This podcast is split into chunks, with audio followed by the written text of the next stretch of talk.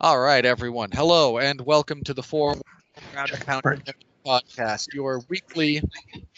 It's going to be weekly again, apparently for the foreseeable future. Uh, look into the wide, wacky, wonderful world of mixed martial arts. I am Robert Winfrey. I am your host, and, and I be very brief about this backstory. Apparently, my attempts to communicate with Jeff to set up the appropriate recording time this week got lost in the ether of Facebook Messenger. Not the first time that's happened to me, or the last, I imagine. So Jeff should be back next week. That's the plan. But stepping in on short notice, returning to the show for the first time in a while. Uh, 411 luminary and currently on the in the midst of an expedition through the heavyweight history of boxing with Mark Radulich. Your friend and mine, the East Coast pugilist Pat Mullen is here. Pat, very nice to have you back. How are you doing? Rob, if there's anybody I'm happy to pinch hit for, you know it's you. I appreciate you. I really do. I, you're saving me from talking to myself again, and you're saving the poor listeners from having to listen to me drone on to myself again. So, always a pleasure to talk to you as well, sir. How are you? You you keeping up okay? Not going crazy? Er? Crazy's a state of mind, Rob. Yes, it is. All right, uh, let's jump in. Uh, as a brief heads up, uh, the UFC, I mentioned this on my kind of truncated show last week. We have UFC 249 coming this Saturday from the great city of Jacksonville, Florida, which is apparently, as far as the state goes, actively trying to suppress reports of corona deaths. Uh, good on you, Florida. You keep you keep on keeping on. But uh, my somewhat reticence about the responsibility of the card going forward or not. The UFC has a procedure in place. Whether it's a good procedure or not, we will need kind of the acid test to confirm. They are under the auspices of the state commission and the Association of Ringside Physicians. This current this last week relaxed their previous stance, which was we are not in a position to think it is ethical or safe to hold any combat sports under the current circumstances to something more in, in line with what we're getting out of the UFC this time around. So they are being compliant. They are not running to Native American territory to try and host a show. And that's really all we can ask for. Somebody's going to wind up taking the dive first on this. And would I personally rather we wait until there's a more uh, viable treatment for the disease in case something bad goes wrong? Yes, but I don't run a multi million dollar business where the financial pitfalls of ha- this kind of delay, and I do want to talk about this in a minute, run to the tune of hundreds of millions of dollars. So uh, I'm just a guy with a podcast. But anyway, UFC 249, we went over the bout order last week, but we'll go over it in more detail here. I've had some time to make some picks, to do a little bit of tape study, not as much as I'd like, but yeah, you can't have everything. All right, our main event for the interim lightweight title because reasons. Uh, Tony Ferguson, a former interim champion himself, on one of the longest, if not the longest, winning streaks in UFC lightweight history, uh, dating back to 2012 into the tune of 12 or 13 fights. Um, is fighting everyone's favorite violence maniac that isn't Tony Ferguson, Justin Gaethje, who is himself on a three-fight winning streak, has finished all three of his last opponents, has finished all four of his UFC wins. His only losses are to Eddie Alvarez and Dustin Poirier. The man is a bonus machine. Again, he is a certified hurricane of violence, meeting another hurricane of violence. Uh, it would just be the most MMA thing ever if the fight sucked, but I don't anticipate that. Uh, I don't like this fight in a vacuum. Well, sorry, in a vacuum, I couldn't oppose this fight. I don't like this fight as a real world consequence because we are putting one of the most anticipated fights that the UFC could put together, arguably one of the most important fights in the form of Tony versus Khabib, in jeopardy. Because Justin Gaethje is nobody's stepping stone. Uh, Pat, what? How do you see this one playing out? Because I'm much as I'm uh, very quickly on my end, I'm picking Tony, but we're talking about the upper bound end of the deepest division in the sport. No one should be surprised if Gaethje pulls this off. Uh, and I'm not going to be because I'm actually leaning towards Justin Gaethje for this one. Um, and I know a lot of people are shocked to hear that because Tony's Tony. But, you know, one thing you and I talked a little bit about this in the build-up before we went on is that no matter the fight, really, as good as he is, and as much as we've gotten used to him being in these type of give and take wars, Tony gets hit, and Tony gets hit a lot, and Tony gets lit up by guys who a lot of times don't necessarily have the power to finish him or the technique to utilize the power they have correctly. And you know, we've seen him in trouble against certain guys. We've seen him in trouble with Kevin Lee. We saw him in trouble with Anthony Pettis, where he was arguably losing that fight in the minds of some. In the minds of some, um, you know, he, he gets hit a lot. Rafael Dos Anjos hit him and nailed him pretty good a bunch of times. I just.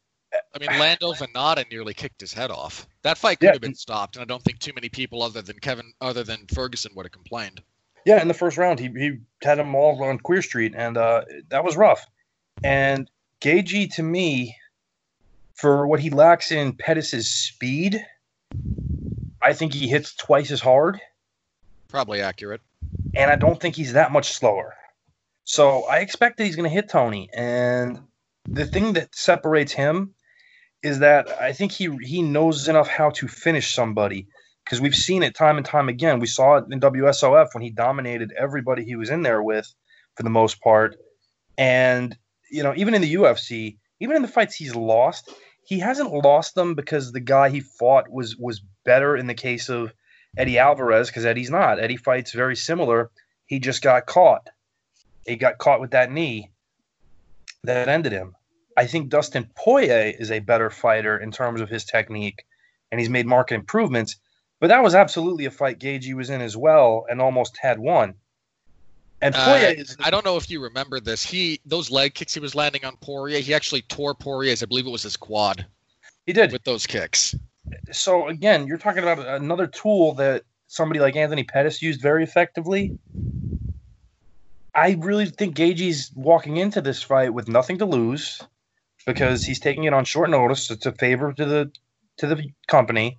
He's getting a title shot, for lack of a better way to phrase it. Let's just call it a title shot for the time being it's a champion's payout if nothing else when for your next fight. Yeah, and it, he's coming off of like a series of get well fights, basically, where I think he's looked significantly better than he did upon his first UFC couple fights. You know, he looked really good when he fought Michael Johnson and came in and dominated like he was supposed to. He got caught by Eddie. He lost to Poirier, where there's no shame in that. And then he came back, one punches James Vick, one punches Edson Barboza, and beats up Donald Cerrone, you know, before before Conor did it, and it was cool. He pretty much one punched Cerrone. Yeah, it was it was really one punch at the beginning and the end, but he he you know did finish it with a flurry and. So you're talking about a guy who's on a pretty good run after some bad luck came his way, with everything to gain and nothing to lose, against a guy in Tony who's disappointed that he's not fighting Khabib I mean, who, to be fair, I'd be disappointed too if I were Tony. Yeah, without question. Uh, and again, like I know he's been fighting and winning, but the level of opposition is not so much better than what we've seen Gaethje in there with. Let's be real. Okay, his last his last couple of fights, Ferguson had what the Cerrone and the Pettis fights were his last two. Those were his last two. And no disrespect to those gentlemen, they're also on this card, and they're both luminaries of the division. But in 2018, 2019, Anthony Pettis and Donald Cerrone are not top 10 fighters. Correct. And again, you look at the time in between those fights. Pettis, Pettis and Ferguson fought, and that was what the the latter part of 2018. He fought uh, Cerrone. I think it's almost a year ago, right? Uh, June of 19. Yeah. Okay, so so 11 months, we'll say, uh, give or take a few days. So that's two fights in two years. I'm not saying Tony's rusty. I'm not saying he's old and he's not sharp or anything like that. I, but he's 36, and when you start to slow down, you know, and you don't take as many fights and you're not as active, sometimes the rust kicks in. Sometimes there's a lack of motivation when you're not fighting the guy who you've been dying to fight for God knows how long at this point. Five years. You know, and, and there's one of two ways that can go. That can be, I have to win this fight so that fight happens, or I have to, I don't care about this guy. I just need to get past him, and uh, you know, get move on. And I think if he's looking past Gaethje, that's a huge mistake because is just too dangerous. And I, just from everything I've seen, everything I've heard, I can't help but get the vibe that he really is looking past Justin Gaethje. And you're talking about a guy in Gaethje who people forget was a Division One All American wrestler because he doesn't use it. But against Tony, there's a very good chance he's going to use that takedown defense to keep the fight standing and just try to turn it into a brawl. And if he does that, I like his odds. And I really feel like Tony is a guy who doesn't always fight a fight that's the best way for him to win, which we saw against Pettis, which we saw in the beginning against Vannata. He, he's made these miracle comebacks, but you only have so many of those in you until it finally catches up with you when you meet the wrong guy. And I think if he tries to fight Gaethje like that, I think we're going to see Gaethje surprise everybody. Yeah, again, I'm picking Tony because I just do. I mean, I need a really compelling reason if I'm going to actually pick against Tony Ferguson. And while Gaethje offers compelling stats and compelling you know, points in his favor, I'm just I'm not quite there yet. But I will say that again, if Gaethje wins, I am not going to be surprised at all. Uh, you mentioned Tony's 36, and that's 36 with a fair bit of miles on you in terms of both wars you've been in. Again, some fights Tony goes out there and just blows a guy out of the water. Absolutely happens. But it seems like every other, about every other fight, he's in a war. He's in some kind of knockdown, drag out affair. I mean, again, he he blew through Cerrone pretty much. I mean, the first round was loosely competitive, but he was never in any danger. Didn't really get tagged. Against Pettis, he got dropped pretty badly, and to his eternal credit, again came back and was able to make Pettis, you know, give up between rounds. And I, to be fair, I don't blame Pettis one bit for that. He got cut to pieces and had a broken hand. Like, okay, you're done. No shame. The Kevin Lee fight, he lost the first round badly. Uh, you know, the Dos Anjos fight was mostly uh, his fight, but he did get hit a few times here and there, and I think he lost one of the rounds. Um, you know, Vannata hurt him badly. Barboza had some success against him it's that's going to catch up to you at some point. That that bill comes due. Nobody puts that off forever. And while Gaethje's had his fair share of wars, Gaethje is only 31, and that's a pretty big five-year gap between 31 and 36. And Gaethje's changed his style over his last couple of fights. He's not the same head down, hands up, wade forward brawler that he used to be. He's again, this is to his credit as well as his coaches, he's made some adjustments. And he's an incredibly dangerous fighter. Gaethje is, I think, if you go by the UFCs and however much value you want to put on their like punch machine, Gaethje is pound for pound the hardest puncher in the entire promotion. And I have no problem believing he's the hardest puncher at lightweight. There's plenty of evidence to support that. This is a very, very dangerous fight, and I think we're gonna. I think one way. I don't think it really matters who wins this fight. I think the UFC is going to go with Conor Khabib two for Khabib after this fight, regardless of who wins. And I say that because not only is there more money in Conor Khabib two than Conor ver- than than uh, Khabib versus either of these two guys. That's just a financial reality. But whoever wins this fight, I have a really hard time seeing this fight be quick. Uh, it might again, that's not impossible, but I think whoever comes through this is going to be beat to hell and is going to need time to recover. And I think the timing is just going to line up to where the UFC will try to do Conor versus Khabib 2 in September, give or take because that's where the most money is. Because whoever wins this might still be recuperating. And because there is no contractual obligation for the UFC to give an interim champion the next shot at the undisputed champion. So I, I do kind of think that's where we're headed here. And I I may not like that, but I'm not going to pretend I don't think that's what's coming. Um, so okay, just on that basis, am I you think I'm huffing glue here, Pat, about where the UFC's kind of eyes are as far as the future of lightweight goes for the rest of 2020? No, there's there's two much economic uh, incentive to do Conor Khabib too, because you know, again, looking at it objectively, is there a chance Conor can turn that fight around and, and do something different? Yes, there is. Yeah. There are things he can do to win that fight. I think most of us are in the thought process that he probably doesn't win that fight. Probably not. And as a result of that, when that happens and he doesn't win, his Q rating goes down, and we know that, and he's not going to sell as many pay per views going forward at that point. On the off chance that he does win, then you have a mega fight, third fight in the works to get a ton of money out of at that point. So there's just too much incentive to not do that fight. And the funny thing is, you and I were talking about how if Gaethje wins this, we may never get uh, Tony and Khabib unless Khabib and Conor were to fight and Conor were to beat Khabib. And you know, as you mentioned that, I think even if Conor beats Khabib, they might do an immediate rematch for that, and just. Uh, I mean, look for anyone out there who may not remember this, uh, it's easy to kind of forget because there was a lot of screwiness around it. But Conor Khabib one is the most successful pay per view in the history of MMA. Full stop. That's it. That's the one the, if the if you don't think the UFC is going to bend over backwards to try and run that back, uh, you're not paying attention, especially when you consider the financial difficulties that Endeavor is facing right now. And, and before we move on to the rest of this card, I think that deserves a brief, we'll keep it brief, sidebar. But uh, something came out, I think, in the New York Post this last week about Endeavor's financial woes. Um, they're going to be looking to lay off or just get rid of about a third of their workforce, which is a huge number.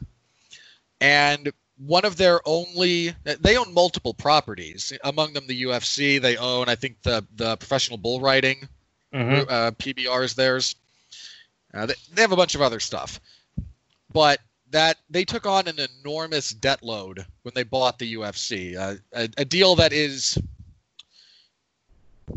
I'm not a financial guru, but they were advised against the terms of that deal twice by federal regulators. Um, that deal has the potential to be one of those case studies that you teach in economics classes at university. Like people study the AOL Time Warner merger for how bad it was. I think even if I'm not saying Endeavor is going to go under, be very clear about that. They're, however, going to go through a very transformative phase in the next eight months. And you, I think you're going to be able to point. There's going to be a lot of smokescreen about how the pandemic did a lot of damage to them. And don't get me wrong, it's not a good thing. But that giant debt load they took on and the interest rate they have to pay out is a huge part of some of their financial burdens and woes. And I think if you want to study, uh, you know, an acquisition that is done to the detriment of the the acquiring party, Endeavor's purchase of the UFC is one of those that you want to look at and go, here's what they did wrong. Here's how to avoid those steps.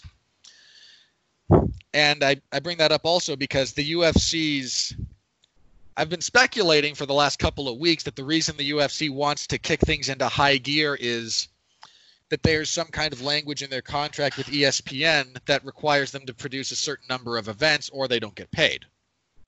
And some of the reporting seems to be backing up my speculation. I think the number that was tossed around was uh, 42.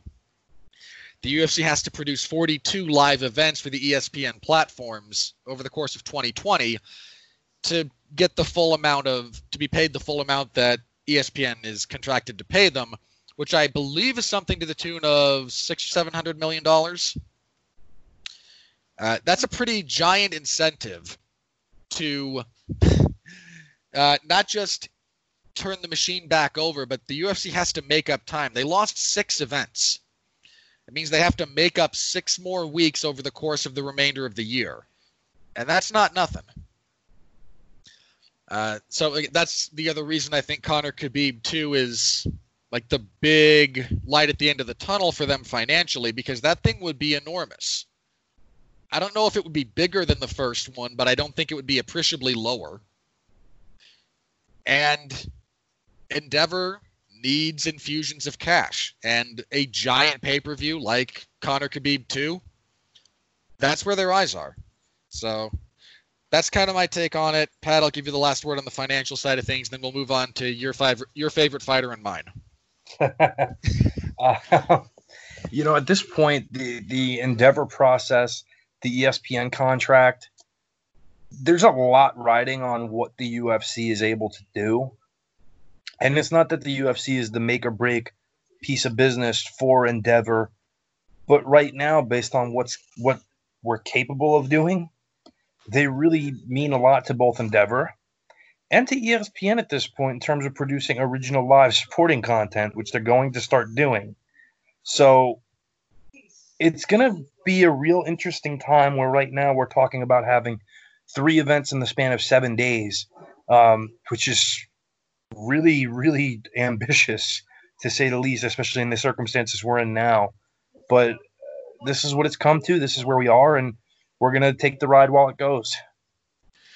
Yeah, all right. Uh, jokes about your favorite fighter and mine aside, our co-main event right now is scheduled to be a bantamweight title fight between champion Henry Cejudo and former champion and exceptional talking head analyst commentator Dominick Cruz. Pat, Dominick Cruz hasn't fought for the entire duration of the Trump administration. He last fought in December of 2016.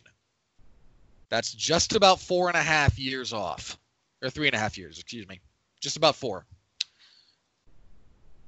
And it's real easy for people to forget how good Henry Cejudo is given the character that he leans into. But Henry Cejudo, in back to back fights, beat, however you, whether you disagree with the decision or not, I disagree with it, beat Demetrious Johnson, stopped TJ Dillashaw and stopped Marlon Moraes. You're hard pressed to find a better three fight stretch than that. You are. And again, whether you agree with the decision or not, it stands. Cejudo is on record. He beat Demetrious Johnson at a time when nobody else was doing that. Let's Uh, or coming close to that even. Let's let's put it that way. So yeah. I think even just pushing a close fight with him at that point in time was a major accomplishment. You go into the win over TJ Dillashaw. Okay. Not only did he beat Dillashaw, he beat a Dillashaw on performance enhancing drugs. Not only did he just beat him, he ran through him in half a minute. Then you get to Marlon Moraes, okay, who we all loved coming in from his run in WSOF. And we knew how good the guy was. He came into the UFC. Again, whether it stands or not, he lost a very uh, controversial decision to Rafael Assunção that we thought he won pretty clearly. But look at the names on his resume: John Dodson, UFC stalwart, former title challenger; Aljamain Sterling, always a particularly a particular fixture in the top ten; Jimmy Rivera, who was the man coming out of Bellator and stopped him. A Assunção gets reversed this time; he gets the right call, and then he comes up against Cejudo, who takes care of him, knocks him out. Cejudo is a very, very good, talented fighter. He has Olympic level wrestling at his disposal. He's getting better in the striking game with each of his fights, and he's learning how to use his wrestling defensively to keep a guy in his striking range when it's beneficial to him. Yeah, I think one of the best moves Cejudo made was when he decided to spend some time uh, at Lyoto Machida's camp because it did wonders for his striking game overall. Uh, he went from a very kind of upright boxer, boxer being used loosely in this case, to a much more MMA appropriate stance and strategy with his hands. Yeah, much lighter on his feet, more uh, lateral movement as opposed to straight in and out. And he's got power. Uh, he's not really a one punch guy, but you feel it when he punches you. And I, I, I bring this, I, I say this because it's important to understand how good Cejudo is. Now, on the flip side, worth noting, Cejudo himself come his layoff is not nearly as long as Cruz's by orders of by an order of magnitude or so. but Cejudo hasn't fought in about a year. His last fight was June of 19 when he beat Moraes. And he's coming off of knee surgery during that time.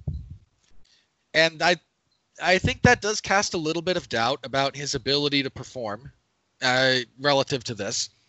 On the other side, we have Dominick Cruz, who again, giant layoff. Just uh, it, this is such a long layoff. It almost make it almost makes tape study a bit more difficult because you don't know what the man's been doing during this downtime because he hasn't been in a hospital bed or anything. He's been training for a lot of it.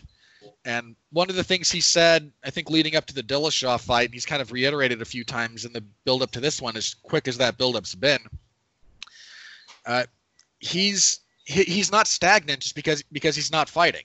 He's working very hard on his skills. He's working on improving. So we're not going to get the same guy that fought Garbrandt or Dillashaw or Mizugaki. If Dominick Cruz can pull this off, if he walks out of this fight, I'd almost say by hook or by crook with the belt, that might be the most impressive athletic accomplishment in MMA. I mean, I would be flabbergasted. It would be that stunning to come back from that kind of a layoff to fight a guy as dangerous and as skilled as Cejudo on short notice and beat him. I mean, I don't really have an analog apart from when he did it to Dillashaw. I mean, do you have anything? Is there anything in MMA comparable to this? If again, if Cruz wins, which is a big if. I mean, off the top of my head, not that I can think of. Uh, you know, I mean, how how long was was George out before he came back and fought Michael Bisping for the the middleweight championship? How long was that layoff? That's a good question. That was a number of years. Uh, it was it was it was just about four years. I seem so, to recall that's correct. Yeah, it was uh, November 16th of seven of 13 to November 4th of 17. So much and, closer to four years. And no disrespect to Michael Bisping, but I think Henry Cejudo is a much better fighter than what Michael Bisping was. You know, again, no disrespect. He won the middleweight championship. You know, he knocked out Luke Rockhold. He, he got his belt finally, but he's not an Olympic caliber wrestler. He is not a fluid athlete the way Cejudo is. He doesn't hit anywhere near as hard for his weight as Cejudo does at his. So if Cruz is able to come back and pull this off, I think it may even be more impressive than when he did it to TJ, um, depending on how it goes.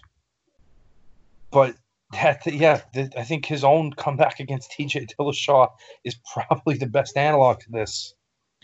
Yeah. Um, as for how the as for the fight itself, I actually do lean towards Dominick Cruz here, and a, a couple of specific reasons. One is the mo- is the movement. Uh, Cejudo is not nearly as flat or as linear as he used to be. Very true. But the last guy he fought that was approximately as fleet-footed, as consistently fleet-footed as Dominick Cruz was Demetrious Johnson and Johnson gave him fits when anytime they were at distance, anytime they were moving. Now Cruz doesn't fight the same way Demetrious Johnson does, but some of the same principles are at play. And for anyone potentially out there who's going to scream at me about the T.J. Dillashaw fight, you clearly didn't listen to my Dominick Cruz uh, skill study because I talked a little bit about the difference in footwork and approach that Dillashaw has versus Cruz. Dillashaw likes to bait you into planting your feet, then he shifts, sets a superior angle, and makes you pay. But he's very much willing to be in the pocket. That's not really Cruz's game. Uh, it, as the type of punches that Cejudo landed on TJ are much less likely to land on Cruz, just because of how Cruz would choose to engage that scenario. Uh, Cejudo cla- crashes forward into TJ. TJ makes a minor adjustment, tries to plant, and then re-engage. I don't think Cruz is going to be there for the engagement at all. I think that while Cejudo is the superior wrestler, if we're talking just about wrestling, uh, by a wide margin, I mean, we're talking about Olympic gold medalist. Uh, he is, I wouldn't say completely peerless in the UFC, but if we're talking straight wrestling, he's he's top of the food chain. But you have to get close to your opponent, and Cruz is longer. I mean, the best takedown defense is not actually a sprawl or underhooks or anything like that. It's just your feet just keeping them away from you. You can only shoot from so far out. I like Cruz's chances with his punches and kicks. If he's really if he's really going to settle in and like and drill some leg kicks, we saw Demetrious have a lot of success with those against Cejudo. Yes, and the one thing with Dom is when he's on his game, it's almost impossible to guess if he's throwing uh, a back a back end punch or he's going to feint that and lead a leg kick in or then just try to knee tap you. His varying of the offense is really excellent. And because of the stance switching, how capable he is of that, you're really playing a guessing game if you're trying to lean back and counter, which is why it's so disadvantageous to do that. And the other thing that Cruz's style tends to remove is Henry Cejudo's most dangerous weapon, his headbutt. uh, I, I, say that with a, a, touch of facetiousness, but there is some truth to it. Henry Cejudo, one of the things Cejudo does, anytime someone looks to close distance on him, he doesn't move. He sets his feet, he hunches his shoulders, his and drops his head, so your head runs into the top of his. This is a very old technique in boxing where it's illegal. Uh, doesn't get called as much as it should if the other guy runs into you. Uh, Evander Holyfield was a master of the I think it's called the cheeky nodder if you're of the British persuasion. Uh, watch the fights between Holyfield and Tyson. Evander just ducks his head, and when Tyson lunges in, Tyson runs his forehead or his eyes onto the top of Evander's head. It very rapidly dissuades Tyson from lunging in like he's used to. And uh, Henry Cejudo does that a lot. That's not is not nearly as effective against someone who moves the way Cruz does and who avoids the pocket like he does. So, again, I'm leaning towards Cruz, uh, but I don't know. I mean, again, with the layoff for both guys, the caliber of competitor that Cejudo is, the caliber of competitor that Cruz is, the way they match up stylistically, there's a lot of X factors about what each man may have added to their game since we've last seen them. So I don't know. Again, I lean Cruz, but I won't be shocked if Cejudo wins. And if Cejudo does, you know, that's even on even on that massive layoff, that's a big feather in his cap. Yeah, I would agree. I mean, at the moment, I am favoring Dom um, because it seems that he's finally healthy, which is a big if when it comes to him, unfortunately. And if that's the case, he does everything that Cejudo has had trouble with and hasn't really shown the ability to truly overcome.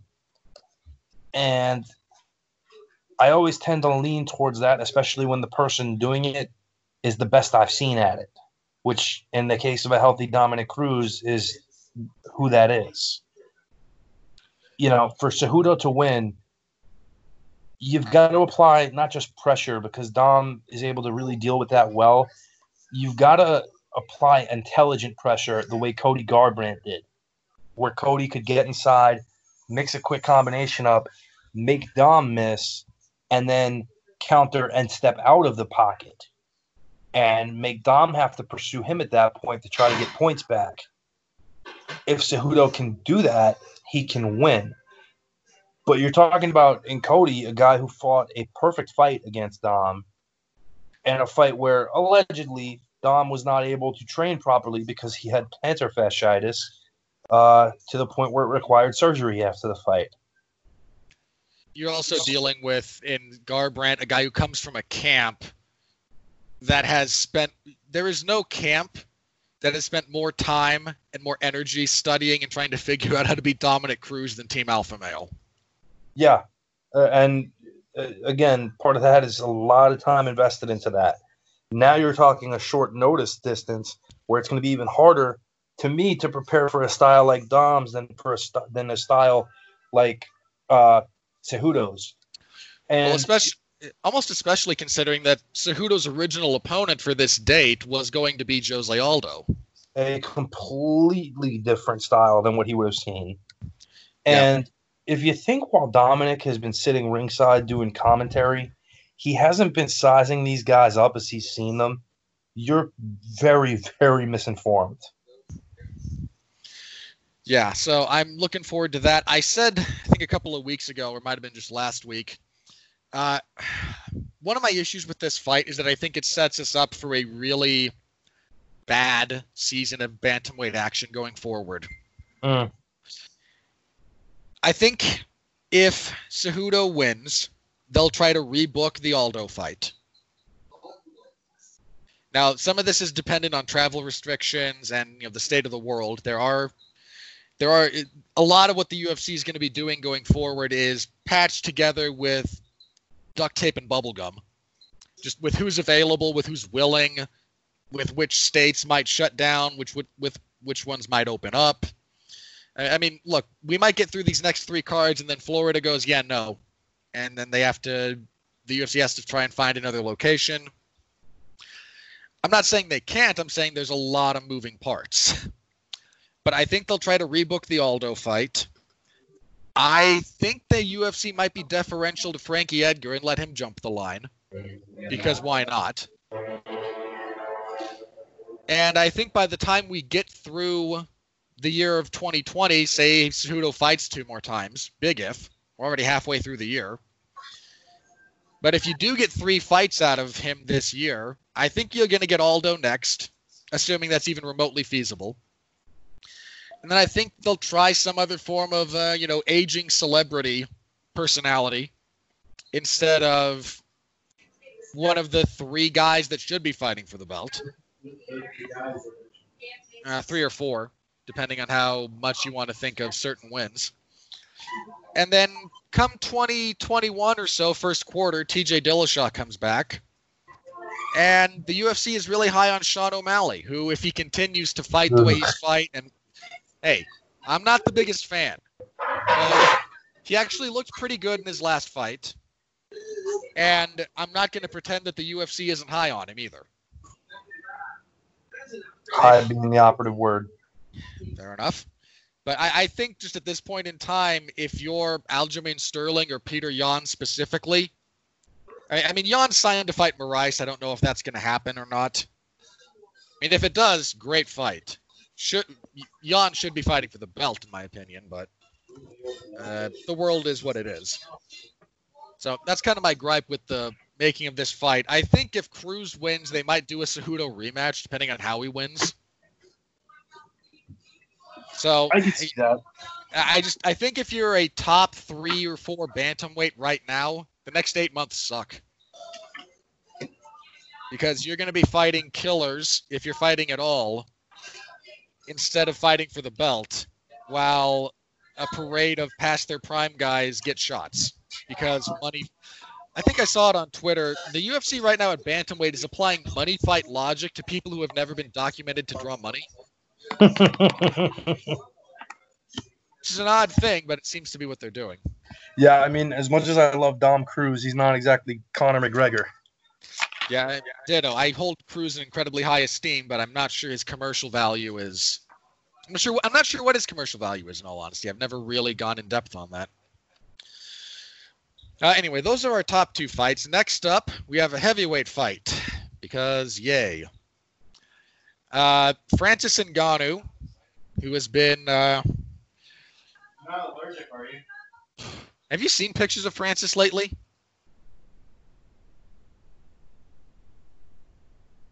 Pat, are you there? I'm here.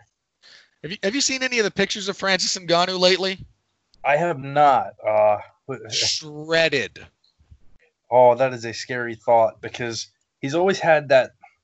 I don't want to call it like baby fat. That's not accurate, But to put it in perspectives like that, I think people who know us would understand. He's always been built more like a strong man than a bodybuilder. Yeah. I would agree with that. And I mean, when you get to be the size of someone like Ngannou, I mean, he's what, 6'3, 6'4? Yeah, 250 ish. Yeah, big old boy. Yeah, he's he's pretty shredded. He's been like living at the Performance Institute apparently. That's nuts. I, I'm looking at a picture now and I see him. He's just like shredded. Yeah, he's lost weight pretty clearly. And given his cardio issues, that if he's done it properly, it's a good thing. Anyway, he'll be fighting another heavyweight knockout artist, uh, Jar- excuse me, Jairzinho Rozenstruik, who had a pretty significant comeback over Alistair Overeem uh, December of last year. He was I had him down, I think, all four rounds. Was losing the fifth, and then he uh, knocks out Overeem with a couple of seconds left. Gives him the nastiest split lip I've ever seen. And credit to Overeem's surgeon for getting that back in order. That was pretty wicked because I hadn't seen Rozenstruik. Like I had heard of him. You know, I knew him as his reputation as a kickboxer, and was told like, "Hey, you got you should probably watch out for this guy." And a friend of mine at work told me, so I was like, "All right." And it just happened the first time I saw him was not the Arlovsky fight, but the Overeem fight. A much better indicator of his overall skill set than a quick knockout over a past his prime Arlovsky. But when I saw him, I, you know, I think there's the thought process when it's like, oh, well, he's a world class kickboxer. That gets thrown around a lot. Is it based on what circuit you're fighting in? But he looked pretty complete going in there with one of the better kickboxers that we've ever seen transition to MMA. Yeah, I think this fight boiled. I mean, not to make the old adage, but if you do want to kind of boil this down to its base elements, you have the superior power puncher in Ngannou and the superior technician in Rozenstruik.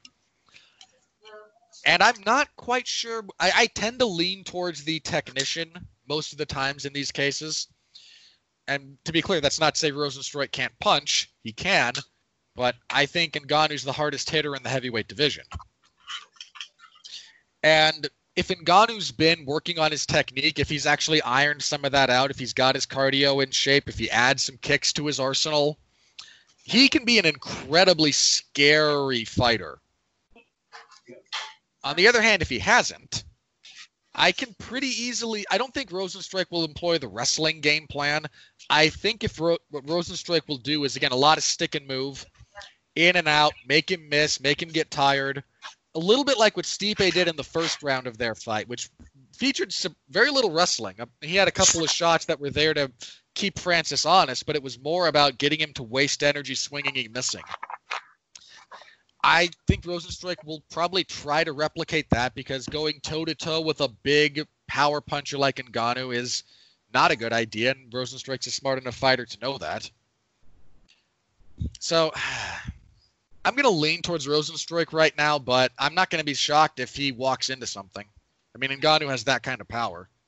I think what's beneficial to Ngannou is that this is a three round fight. It's going to give him more opportunity to go all out and not have to worry about the back end of the fight. Whereas, you know, let's say if this was taking place on an ESPN card, this is very likely the main event, and it's was, scheduled actually. for five rounds. This was supposed to be the main event of their show in Portland, Portland Yes. or uh, Columbus, one of the two.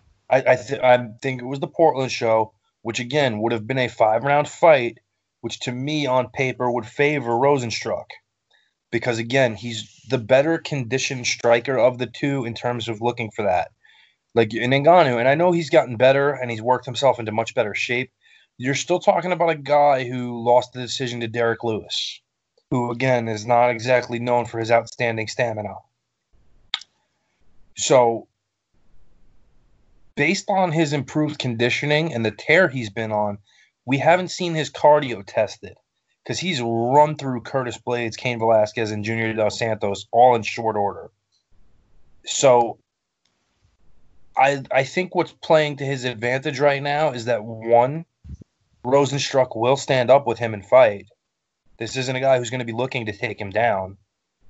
And two, it's a shorter fight where he can afford to go a little bit harder in those rounds than maybe he would if it was a five round fight with the chance that he's going to have to stick around with Rozenstruik still in there in the fourth and fifth round, who's proven that he can finish guys late. In this, I am leaning towards Ngannou, though. And I do think he's going to catch Rozenstruik and stop him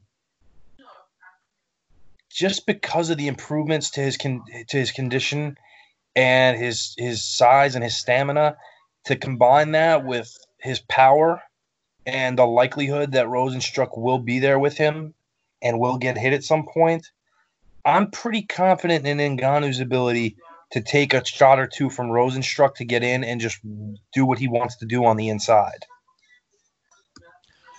Yeah, uh, I I really do want to see Ngannou fight someone, fight a wrestler before he gets back into the title picture. I need to see that he's really shored up some of those holes. But with the UFC still kind of angling, I think, for the Stipe Cormier trilogy fight next, uh, they might try to hotshot Ngannou back to the title picture to face the winner of that fight.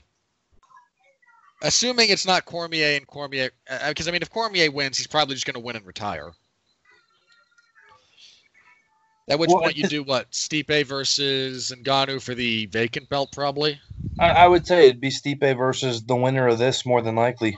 Yeah, the the winner of this fight is probably your next title challenger, one way or the other. All right, at featherweight, we have a fight between Jeremy Stephens and Calvin Kattar. Not a bad fight, actually. Um, I picked Kattar without too much hesitation here. He's the superior technician. And while Jeremy Stephens has worked a lot to improve aspects of his game over the last few years, he still struggles with people who don't fight him in an accommodating fashion. And I don't think Kattar will accommodate him.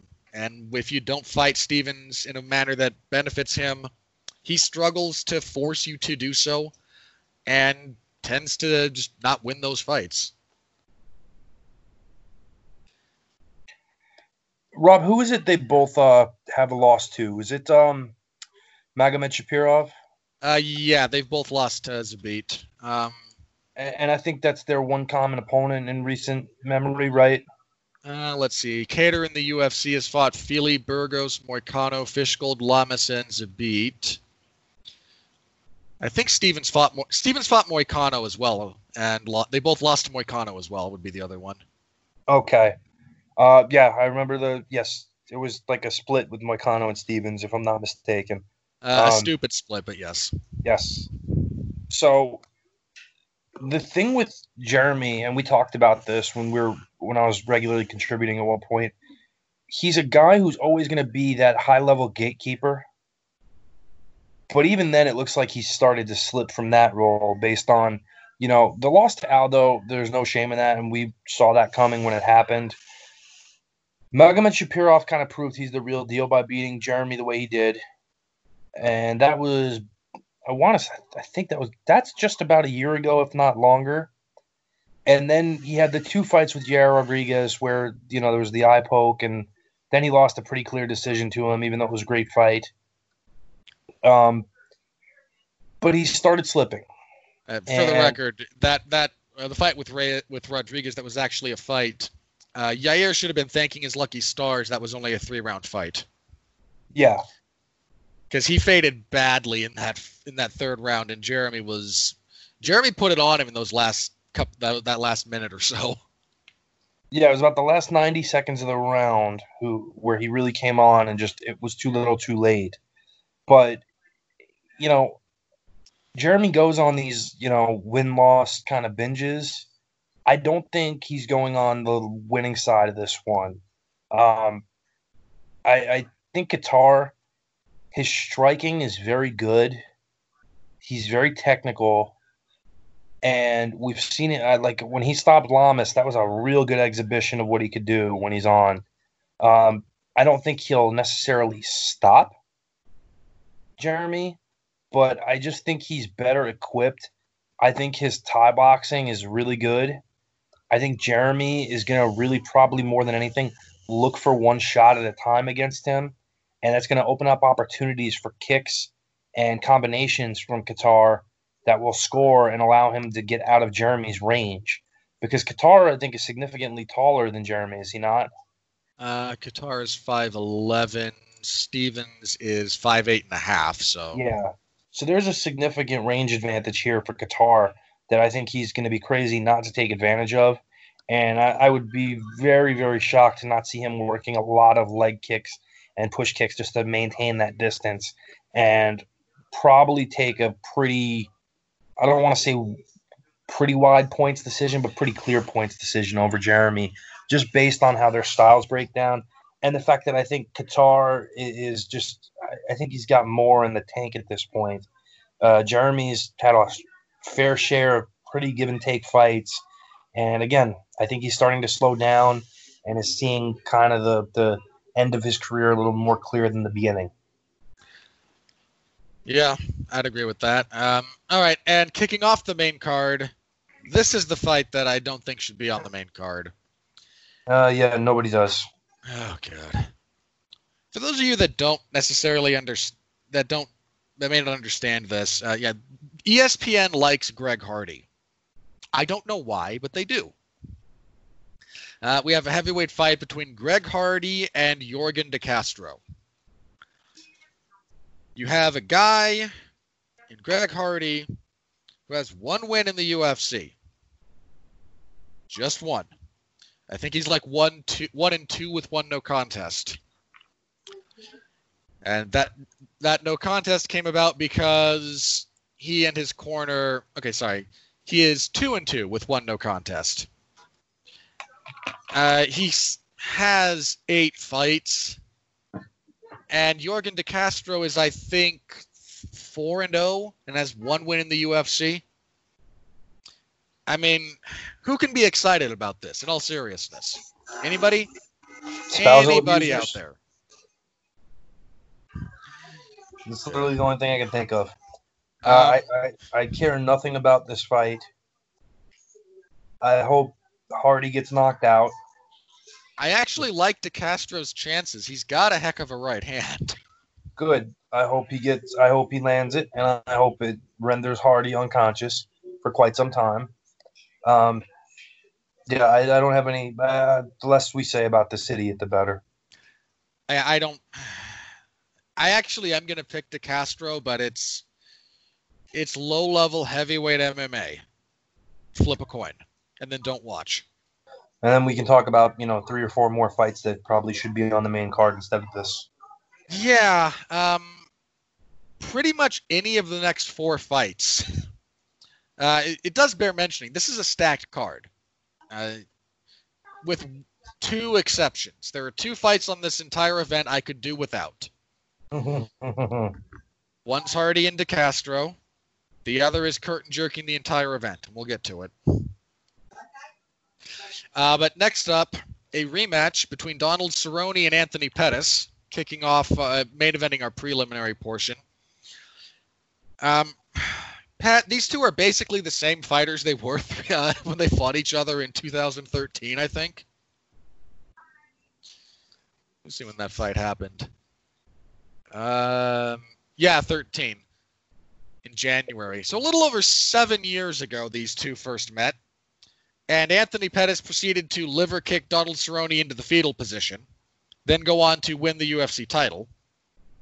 Cerrone went on to eventually fight for the belt, uh, lose it, and then continue being the cowboy. I'm struggling to see why this fight goes any differently than their first. The only thing Cerrone's really done in the interim to improve his game technically is at an intercepting knee strike when people try to close distance on him, and Pettis isn't really a distance closer. I mean, they're both a lot more worn down than they were the first time they fought. I mean, who couldn't be after seven years and injuries and fights and training and all of it? Uh, I think if Cerrone gets his win back, I won't be terribly shocked, but I tend to think that Pettis still has enough flashes of the old dynamic ability that it's going to give Cerrone problems because Cerrone is still the same kind of march forward, uh, you know, get induced into leg kicks, straight punches with my elbows flared out fighter that he was that all that time ago. And this is being fought at 170, right? Uh, yes. I actually think that benefits Pettis at this point because he's just had so much difficulty with making that 155 pound limit that uh, even though he's not a natural welterweight, I feel like it's a better fit for him right now because it's not killing him to make 170 the way it did at 55. And that was visible in certain performances of his. I think his last fight where he got choked out, uh, it really it really seemed to matter. So yeah, I'm picking Pettis. Um, this is once again Donald Cerrone's fifth fight in 12 months, give or take a couple of days, I think, in this instance. Um, for the record, Cerrone's last five opponents are, if the, we count this as five, Al Iaquinta, who we beat, the loss to Ferguson, the loss to Gaethje, the loss to Conor, and now the fight with Pettis. Because the Iaquinta fight was in May was May 4th of 19. This is May 9th. So yeah, five fights in about 12 months, which is both completely almost normal for Cowboy as long as, as well as it pertains to his schedule, and a little bit absurd to try and maintain. Like you don't see the the elite fighters fighting at that pace for a reason. Yeah, because they're not suicidal. uh, for the record, Cerrone's come out and said that he wants to live in his RV and fight on all of the next three cards. Which he'd do. He would absolutely do it. Um, and if they were on Indian land, the UFC would let him. Uh, so anyway, there's that. Um, we have a heavyweight fight. Fabricio Werdum, dark horse all-time great, uh, returning to action. This is his first fight since March of 18 when he was knocked out by Alexander Volkov. Yeah, he's been on a suspension since then. Yeah. Um, and then he had a contract dispute with the UFC. He uh, and he had the USADA issue. Anyway, he's back and he's fighting Alexei Oleinik. Um, who submitted Maurice Greene in January of this year with an old man armbar. And I don't say that uncharitably. Alexei Oleinik is kind of an old man. he he also has old man body but old man strength. Yeah. Um, if As they evidenced in his last fight. Yeah. I, credit to Maurice Greene in that last fight, man. He held out in a nasty uh, scarf hold headlock for a long time. Uh, if they grapple, it'll be interesting for about, I think, 40 seconds before Oleinik's tendency of chasing stuff gets him swept or out positioned by a vastly superior grappler. On the feet, Werdum is really kind of embraced last time we saw him, at least a bit more of the Muay Thai styling, being able to use his knees, his leg kicks. Oleinik is kind of a. Uh, if you simple if you've ever seen Fedor throw hands, cut the speed by half, and that's kind of what you get with Oleinik. Um, I'm picking Werdum here, but you know, I just kind of look forward to this one being a fun heavyweight affair, in contrast to at least one other heavyweight fight on this card. I think you're right about it. I, I listen. I, I think Werdum is probably this side of Nogueira in his prime, the best heavyweight grappler that we've gotten to see. And it just doesn't play well stylistically for what Oleinik does. Oleinik, like you said, he chases these submissions when they're not immediately present, and he'll work his way to get them. And we talked about that scarf hold he had Maurice Greene, and yeah, you're going to get away with that against Maurice Greene. If you over pursue against somebody like Werdum, you are falling into a very bad trap and aside from that, it may even be in Werdum's best interest to keep this fight on the feet because he can really open up with leg kicks on Oleinik, who doesn't check them particularly well. Uh, he's very, very slow, as you pointed out. He follows rather than cuts off the cage when he's looking to score a takedown or clinch. So he's going to do a lot of things that Werdum is going to have the opportunity to take advantage of. It's just a matter of is Werdum rusty? Is he going to have what he needs to have to be able to do what he wants to do? I think Werdum's still well within uh, his abilities to take advantage of the mistakes Oleinik is going to make and the uh, the holes he presents. And I'd be very surprised if Werdum didn't win this. Uh, we have a women's strawweight fight between Carla Esparza and Michelle Waterson. You know, about four years ago, this would have been a heck of a fight. um, Esparza on a two-fight winning streak. I thought she kind of got lucky in the Grasso fight. Yep. Um, I scored that a draw, which I think is I maintain is the correct score for that fight. By the way. Uh, but she's not. So she is technically on a two-fight winning streak. Waterson uh, lost. Is she hasn't fought since October of 19. Wow. Uh, it, that's not an undue layoff, but her last fight was the loss to Joanna. Um, you know, I don't hate Michelle Waterson's chances here. Esparza is another slightly smaller straw strawweight. Esparza is very one-dimensional in terms of requiring takedowns, and if Michelle can avoid throwing 80 kicks that hit the woman, the invisible woman standing six inches in front of Esparza, I think she can win this fight. Yeah, I, I think she's had a couple of fights leading into this that got her back on track in terms of doing what she should be doing. I think it's the, I think it was the Tecia Torres fight where she was doing that uh, the Invisible Man kick, like you like you brought up. Oh, she really did it to her. she did it to Joanna a lot too. Yeah, and, it, it, cost her in a different way in that fight. The way it cost her against Tisha is how Carla could potentially exploit it and beat her, where she doesn't get to set her feet in time and gets held victim to a takedown, and then held and held and held and held, um, because Carla doesn't really offer much beyond that. Um, whereas when she did it with Joanna, she was eating very hard counter strikes and getting lit up on the feet pretty badly. Um, but if you look at Michelle's fights prior to Joanna and after Torres, you have the win over Kowalkiewicz, the win over Felice Herrig, and the win over Courtney Casey, where in each of those fights she did pretty much what she wanted her to do if you were in her corner. And particularly against Kowalkiewicz, she looked very good. Um, so going into this fight with Esparza, she's really looking at one thing that Carla's going to want to do. Carla's going to want to wrestle her. Carla's going to want to clinch. She's going to want to make it ugly.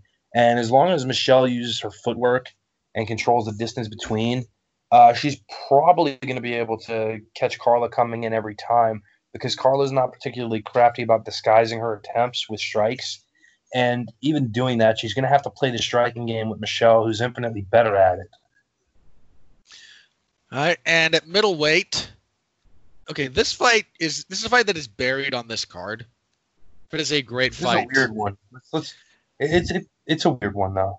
It, I mean, it's got Uriah Hall in it. Of course, it's weird. Uh, Uriah Hall is fighting the alligator Jacare Souza. Um, again, it's kind of a weird one. Hall's on a two-fight winning streak. Uh, the decision to oh, his decision win over Shoeface was uh, I think I scored it for him, but it was a close fight. And I think Jacare's last fight was the loss to Blachowicz, and God, that fight sucked. Uh, yeah, before that, he had the loss to Hermansson. That was really a surprising loss uh, for Jacare. That's uh, so he his age finally seems to be catching up to him, and you have a very explosive, dynamic opponent in Hall. I think if Souza is smart for the first three minutes, uh, he gets the clinch, gets the takedown, and submits Uriah Hall because Jacare on the mat is still one of the best in the world. And Uriah Hall on the mat is orders of magnitude not. But the longer this stays on the feet, Hall again has power and has proven to be a very very dynamic striker. So I'm I'm gonna pick Jacare, but if he's really really hit the downswing of his career, uh, Hall could end him very quickly. I actually like Hall in this fight. I think Jacare more in the Hermansson fight than in the loss to Jan Blachowicz. I think in that one we just expect a lot more out of him than what we saw. And that was one of those fights where I looked at it and I said, I think he's slowing down. And I, I know that a slowed down Jacare is still capable of beating a Uriah Hall and guys on Uriah Hall's level. But the fact that Hall's coming into this after winning two fights, it, it starts him off at a positive mental state.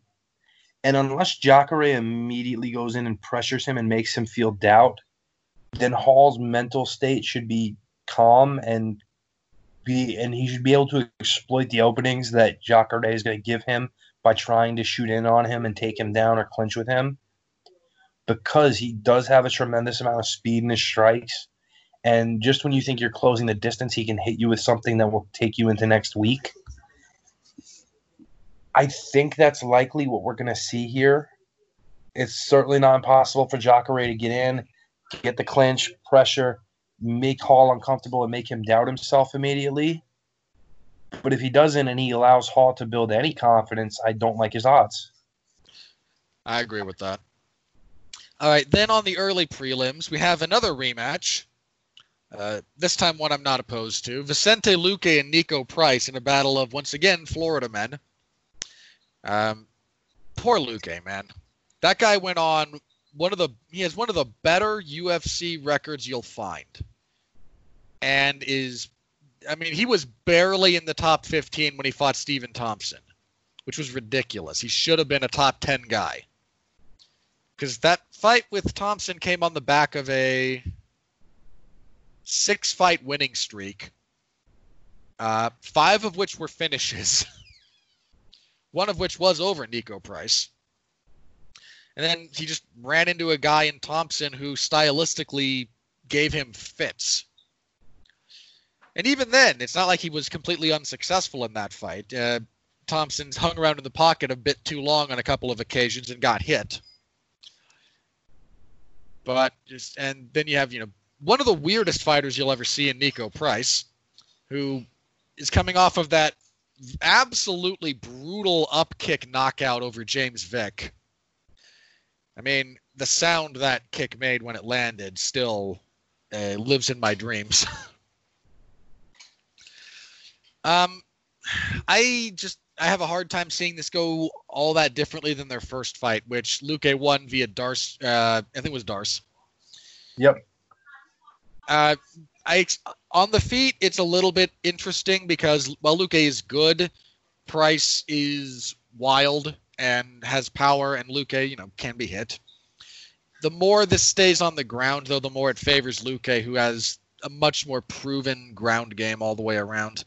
So I'm going to favor Luque again, but uh, if Florida Man Price pulls it out, I will not be shocked. He's just one of those guys. It's yeah, I, I still like Luque here. I, I don't know that he'll get it with a D'Arce again, uh, considering how difficult it is to pull off.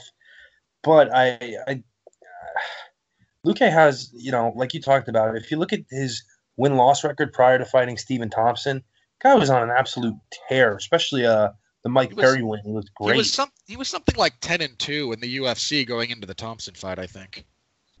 Yeah, with a, a bunch on on in a row. Um, and and I, I I really just I don't see what Price has to offer him at this point that's gonna make me question who's winning. I uh yeah I, I like Luque again, and I wouldn't be surprised if he does tap him again. Just probably not with a D'Arce. Uh, we have a featherweight fight between Bryce Mitchell and Charles Rosa. Um, Bryce Mitchell's last win, actually, I mean, everyone kind of falls in love with the fact that it was a twister. Uh, I actually tend to look more at everything that led up to it and just some of the more foundational stuff he's added to his game. He's not the wild guy that he used to be. He was a lot more solid in his takedowns, a lot more solid in his passing game. He just wasn't the same kind of let's get in there and uh, you know have a blood and guts brawl that he was in a couple of his previous fights. And Rosa's a a guy with a really checkered UFC record, But if you look at his three losses, he's I think three and three in the UFC. Yeah, his three losses are to Shane Burgos, Tough guy. Tough, tough guy. A split decision to Yair Rodriguez. That, for the record, I did score for him when I did that live. And he lost his debut to Dennis Siver in 2014 I was gonna say, which that took place something like six years ago. when Seaver was actually still good. So while he's got again that checkered run, he's lost to very tough guys, and he's got some very good wins. I mean, uh, the Bochniak win was very good. He submitted Manny Gambir- uh, Gambirian, Manny Bermudez in his last fight with an armbar, and catching that guy with a submission is nothing to sneeze at. So I expect a good fight. I actually tend to think that Mitchell's cardio is going to be the difference maker. Rosa's suffered with his gas tank on occasion, and I think that the longer this goes, the more Mitchell's going to be able to grind him down until he gets some kind of either striking combination or position on the ground where you can finish things. Yeah, I wouldn't be surprised by that. Um, I I do think that as long as he's gonna, if Mitchell really gets in on him and gets in tight early, I think that could be a mistake because Rose is good enough to trap him in something while he's still got his full gas tank at his disposal. Um,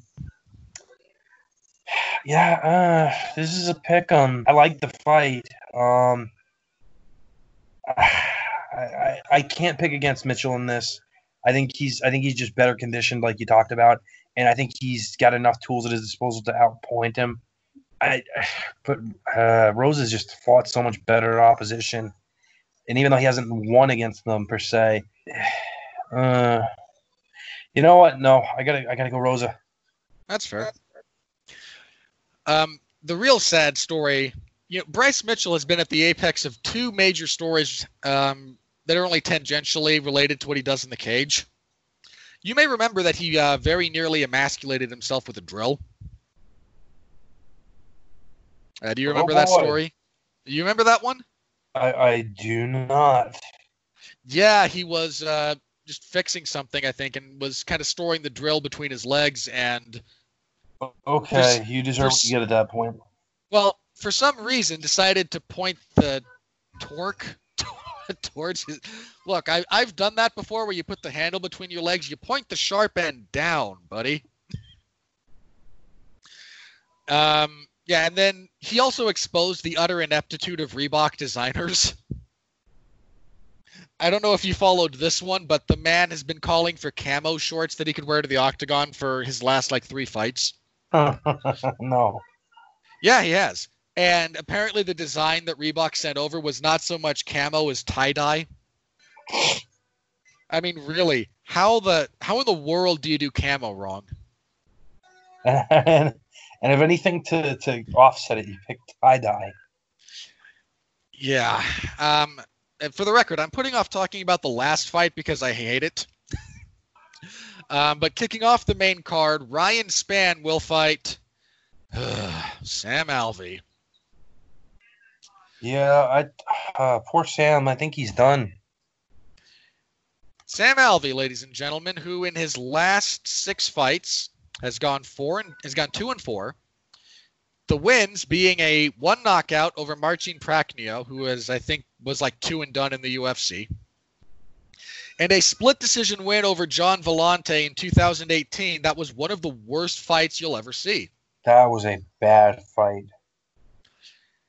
Um, I think in 2018 I just gave Gian Villante the second over like I on my year-end awards for 2018 when I did worst fighter of the year.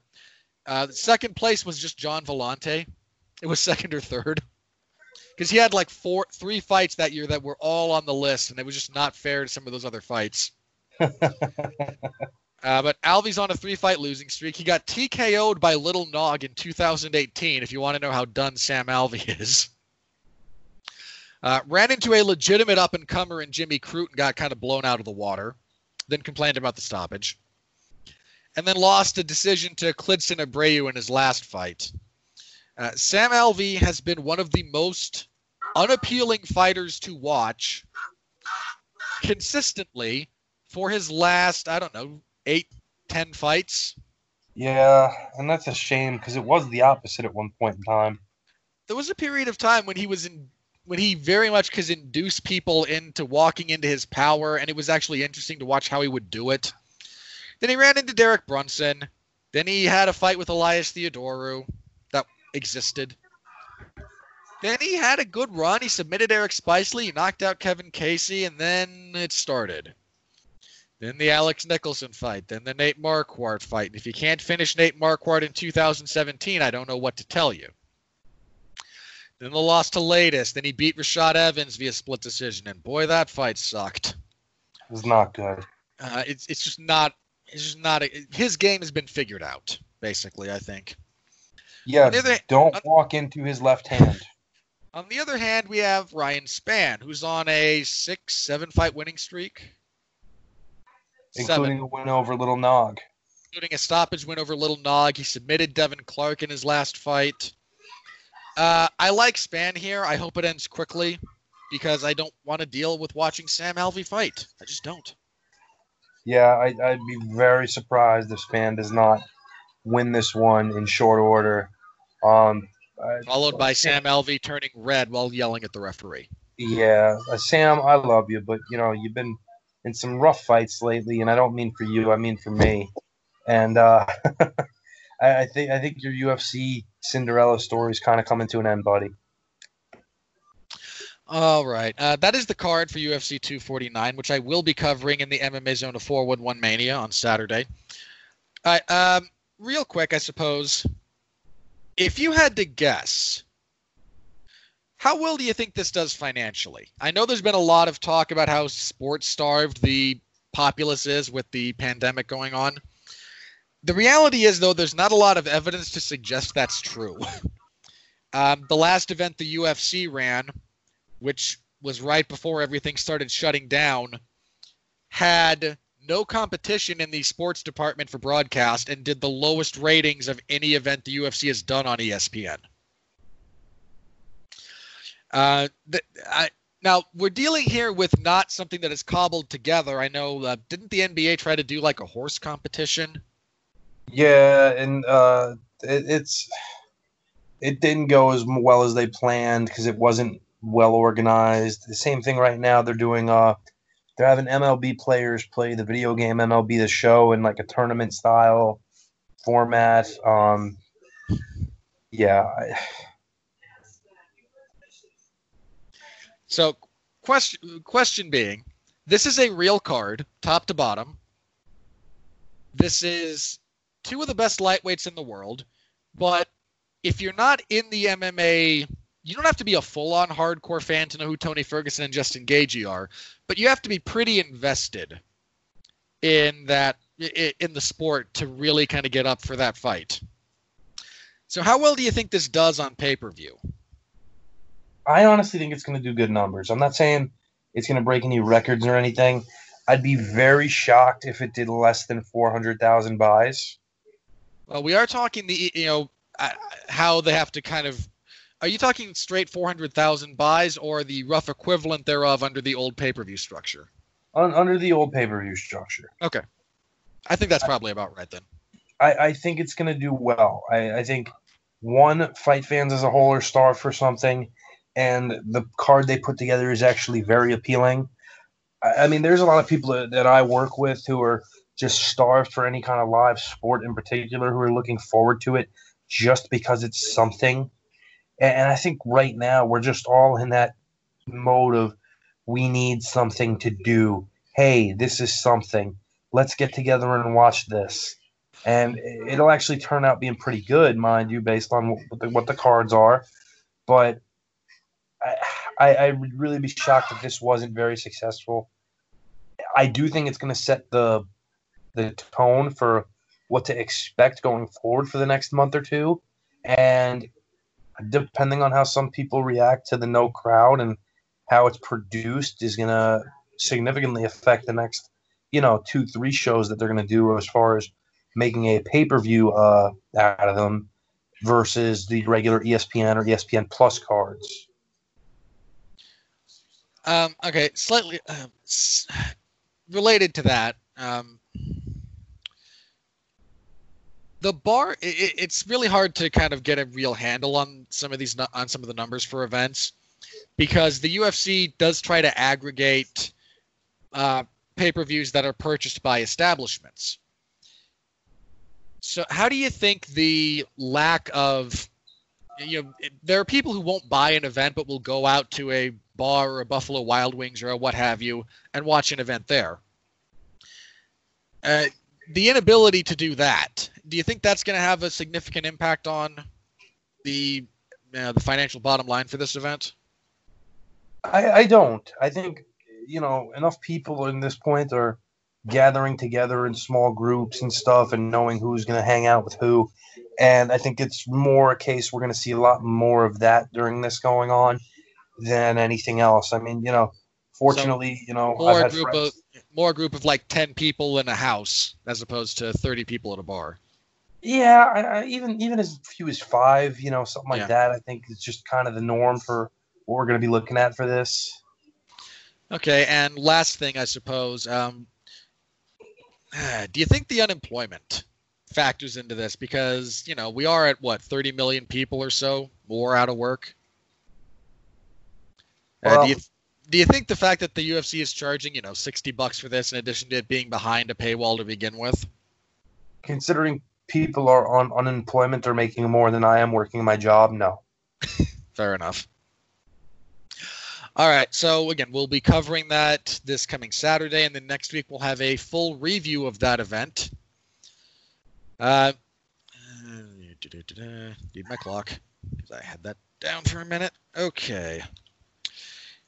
Uh, the UFC also this week, Dana White announced the uh, bout orders for the next th- for the next couple of events. So in addition to the pay per view, on the 13th of May, that Wednesday, uh, we're not going to go into detail on these, but we do have the bout. We do have the cards, so I'm going to read them very briefly.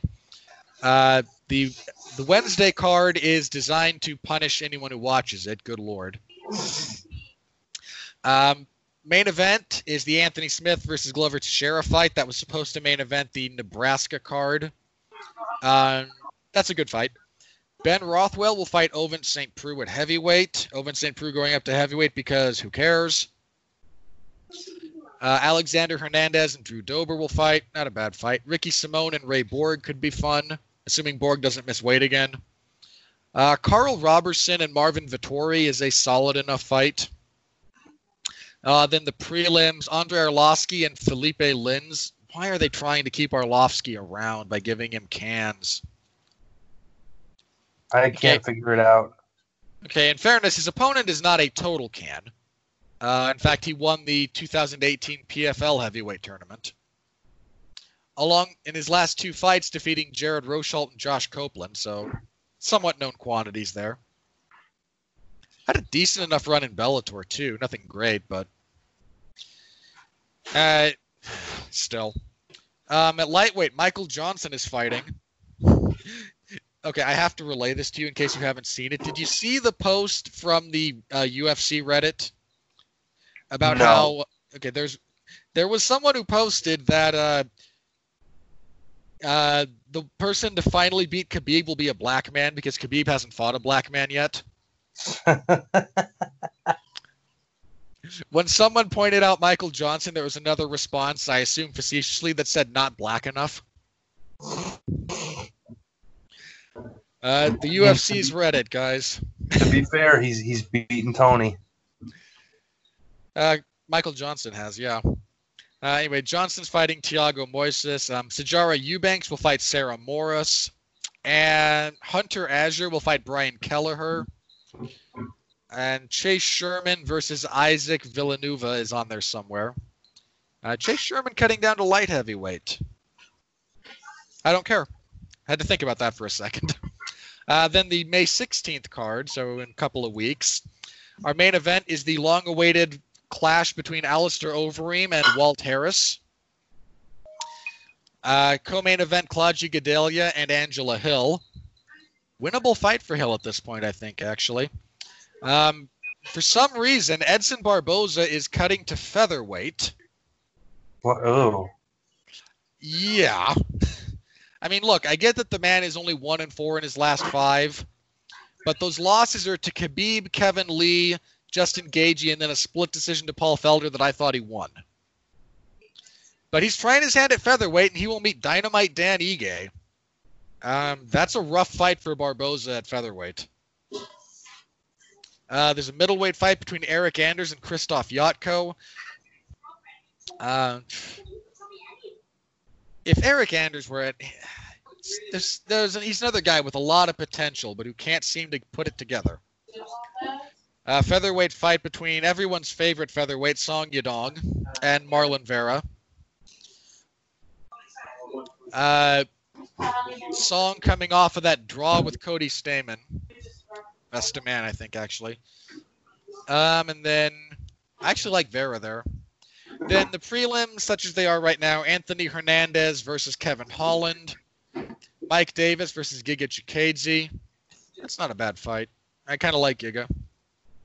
Uh, Courtney Casey versus Mara Romero Borella, Darren Elkins versus Nate Landwehr. Oh God, Darren Elkins and Nate Land. Sorry, that just hit me. You can't pack two more like crazy white people together than those two. Oh man, and the bad ink. That'll be something. Not sure it'll be a fight, but it'll be something. And at heavyweight, we have a couple of, I believe, debutantes. Now, I think Don'Tale has fought in the UFC before. Um, Rodrigo Nascimento and Don'Tale Mayes.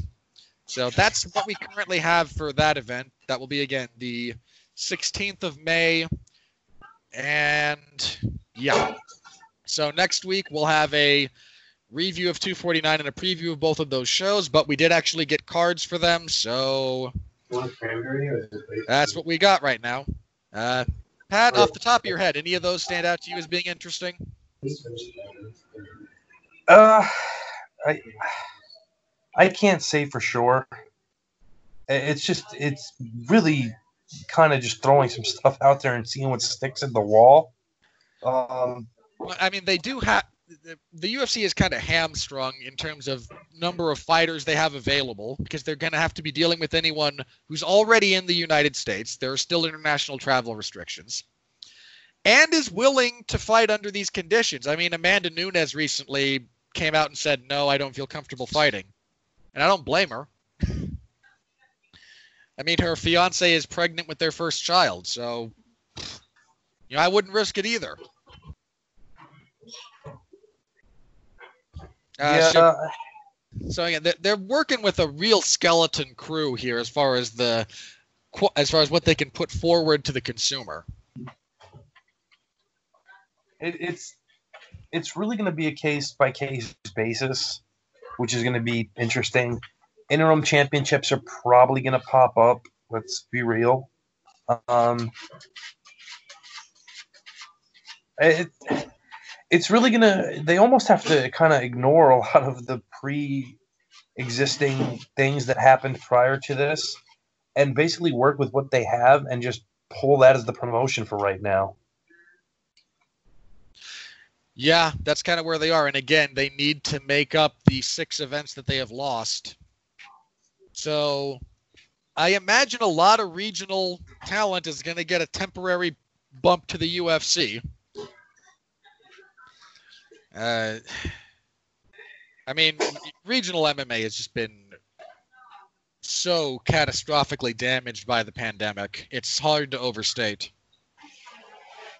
Uh, there's a lot of guys who are gonna. The UFC is gonna have to be. If they can't reuse fighters at a quick clip, they're gonna be signing. You know, your local bartender who knows how to throw a right hand, and the right hand is optional. So anyway, that's kind of where we are right now. The UFC has tentatively scheduled the event after uh, Harrison Overeem for the 23rd, but we don't currently have a venue or location. Um, some other states might open up in that period of time. I know Nevada is potentially looking at opening up again a little bit. Um, certainly, at that point, the UFC might be able to at least run proper events from the Apex Center they have there. So still up in the air, but that's the plan at least right now for whatever the plan is worth. Um, okay, I think a uh, couple of other things we want to touch on very quickly here from this last week. Um, one, Pat, you and I are both uh, appreciators of former UFC middleweight champion Robert Whittaker. And this last week, he opened up about why he's kind of been absent from the sport. He fell out of his, he had a scheduled bout, I think, with Darren Till that he wound up pulling out of. And there was a fairly nice piece written where he talked about just the mental and physical burnout he was going through. Apparently, the man's been training seven days a week for the last three to four years. Uh, if you believe the way the piece was written, he came to the realization that this is not sustainable on Christmas, while instead of being with his family, he was out running dunes. I, I mean that if true, and I don't really have a lot of reason to disbelieve him. That's insane. I mean, training every day like that, that's really not sustainable. It's not. And for people who've never been a part of a, camp, even not necessarily a fight camp, but if you never went to football camp in high school or you never went to a baseball camp during the summer, you know, those are a couple weeks at a time. A fight camp generally lasts in the neighborhood of eight to eight weeks on a, a shorter end, 11 weeks on a long end you're talking three, four months at a time of training. And even during that time, it's not happening every day. You know, usually there's one day of rest mixed into your week, or one day during the week is more based around uh, I'm just going to cut weight today and then relax type of thing. For him to list what he was doing in terms of his training, which we read this article, that he was literally training in full every day seven days a week, four months on end, running dunes on holidays like we talked about instead of instead of spending time with his family. You know, there's the old adage, you work to live, you don't live to work. And I think for fighters sometimes it's a very difficult balance because the, you know, you're being told things like, well, every minute you don't train, the other guy's training. And so you never want to lose a fight because you're out of shape and were made to be tired and lost based on your conditioning. That gets into guys' heads and it can really uh, do a number on you mentally. I think for Robert Whittaker to come out and say that was pretty brave. I think if he was in fact doing what he's doing, and I have no reason to believe he wasn't, then he needed to take time away. I'm not surprised he lost because at a certain point, your mind is going to just not connect with you there and your body is going to be physically exhausted and you're just not going to be able to hold anything together. So for him to come out and say exactly what it was and the need to check out and just not be doing this right now, I, think it's very bold of him to say that. I think he's probably not the only guy who's felt it, but maybe one of the few who have actually come out and said it. And it, you know, it gives me hope that he'll come back at some point after he takes some time just to figure out his life and what his priorities are and that he can understand that he doesn't have to do that in order to be a top fighter. And that maybe it was more damaging to him than it was effective. Yeah if you look at the string that that guy went through um, i mean uh, first of all he did become champion. That's that can't be undefeated at middleweight until he ran into adesanya you know, became champion. At the same time, he had a string of injuries or illnesses that robbed him of time. He had 10 rounds with Yoel Romero, uh, both of those fights of which are pretty crazy wars. The first one, a bit more of a technical war. The second, just, I mean, what is there to say about the second fight between Whittaker and Romero? It's, um, it's an all time great that all adds up. That all takes a toll. And the unfortunate thing about fighting, one, there's no off season, uh, which is a big deal. Two, it's really hard to fine tune the process because you have to be it has to be in tune with every individual. You know, some people couldn't do what Whittaker did for even half that period of time before they would have fallen apart or gone, no, this isn't I can't keep doing this